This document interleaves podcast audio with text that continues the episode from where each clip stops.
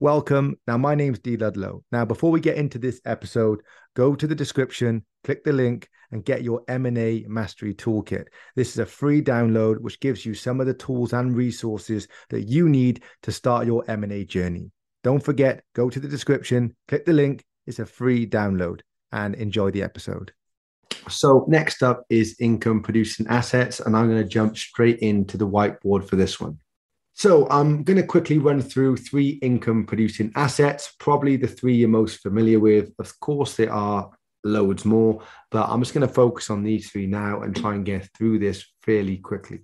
So, number one, dividend stocks, right? So, by purchasing dividend stocks, then you would receive a dividend yield. So, you would divide the annual dividend by the existing stock price and then that would give you your dividend yield. So in general, around you know two to three percent is classed as good, and then anything over three percent, so say you know four percent and upwards, is classed as a fairly high yield, right? So once you've done this, then you'd probably look at the dividend payout ratio, which is the percentage of earnings that the business pays out as dividends, right? So in general, the higher this is, the less safe the dividend is. Okay. Um, now, if we were to look at, say, a, a high dividend stock, like you know British American Tobacco, they have an annual dividend yield at around six percent. So you know, as you can see, um, you know you can receive income um, from dividend stocks. So they are an income producing asset.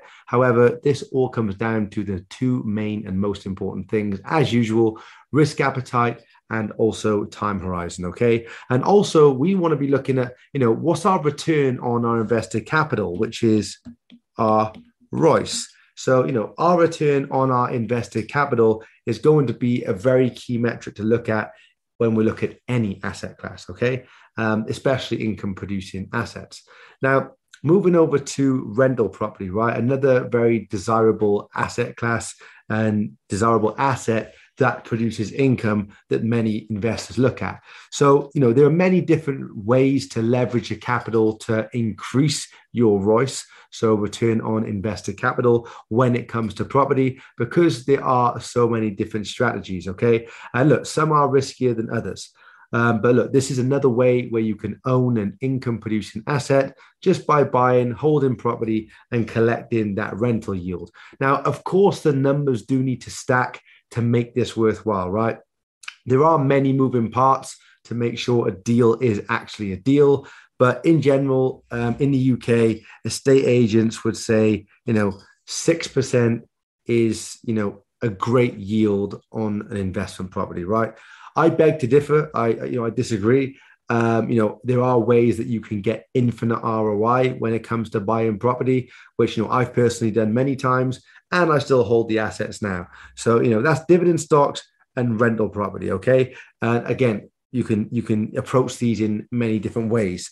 So number three is staking crypto. So you know by staking cryptocurrency, you can basically earn rewards. Right now, there are risks associated with this, just like there are with other assets as well. Um, and again, there are a lot of moving parts. Right.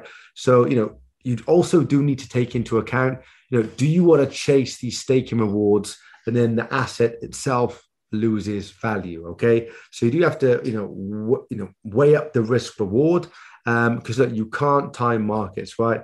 Markets can be hard to navigate, and but look, the market will always end up dictating the value. Okay, so if you don't know your personal risk appetite or time horizon, the market will will tell you where you are at with both. Okay. Um, now, look, it is essential that you do your due diligence before investing in, in anything, more so cryptocurrency, um, because there is only so much due diligence that you can do. Now, look, there's some great income producing assets available to us right now, but a lot of investors miss them and miss opportunity because they're looking for the next moonshot where they feel they can get loads of gains from, right? So we need to have a framework and a game plan and stick to it, right? All emotions off the table, execute the game plan, don't compromise unless you have to adapt because anything ha- can happen in the market. So make sure you're ready.